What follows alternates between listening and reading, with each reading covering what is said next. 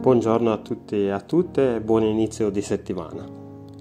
Il primo testo suggerito per noi da un giorno una parola per oggi è tratto dal libro del profeta Isaia al capitolo 45, il versetto 8. Cieli stillate dall'alto, le nuvole facciano piovere la giustizia, si apra la terra e sia feconda di salvezza, faccia germogliare la giustizia al tempo stesso io, il Signore, creo tutto questo. Il secondo testo invece è tratto dalla seconda lettera di Paolo ai Corinzi al capitolo 9 versetto 10. Così scrive l'Apostolo.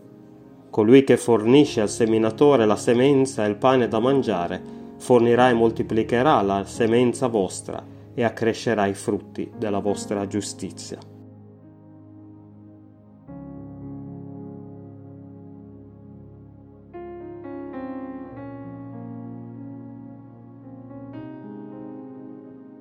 Giustizia è una parola molto impegnativa.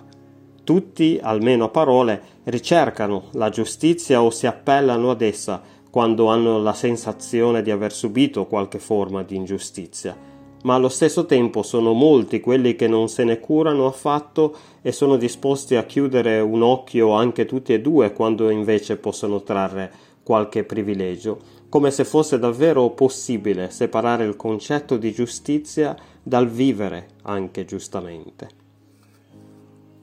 La parola ebraica originale usata nel testo di Isaia incorpora invece entrambi i significati. Giustizia quindi intesa come giustizia sociale, ma anche come rettitudine. D'altra parte l'Ecclesiaste ci avvisa che sulla terra non c'è nessun uomo giusto che faccia il bene e non pecchi mai. E Paolo ai Corinzi rinforza il concetto scrivendo che tutti hanno peccato e sono privi della gloria di Dio. Da dove allora arriva, può arrivare la vera giustizia? La vera giustizia non è qualcosa che può cambiare a seconda della nostra convenienza e delle nostre preferenze, come siamo abituati a fare noi, ma deve essere necessariamente qualcosa di immutabile e che sia veramente giusta per tutti. Nel Deuteronomio Mosè esortava il popolo di Dio a seguire la giustizia e solo la vera giustizia, ma com'è possibile farlo se nessuno di noi è veramente giusto? Il Signore, il Dio creatore che ha formato l'universo intero e ogni forma vivente, è anche l'unico in grado di generare la vera giustizia.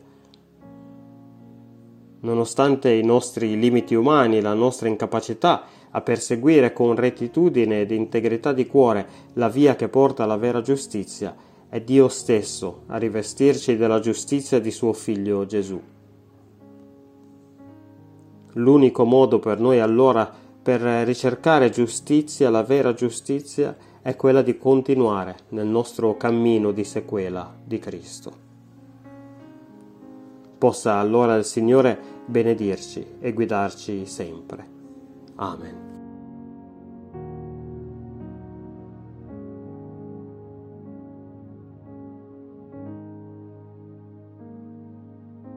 Come preghiera conclusiva vorrei utilizzare quella preghiera che troviamo nel libretto a conclusione della, delle due letture di oggi, nel libretto Un giorno, una parola, preghiera di Haiti. Signore, non si raccoglie un mango da una pianta di avocado e non si trova del mais su un banano. Noi agiamo tali quali siamo.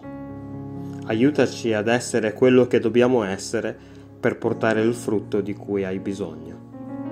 Amen.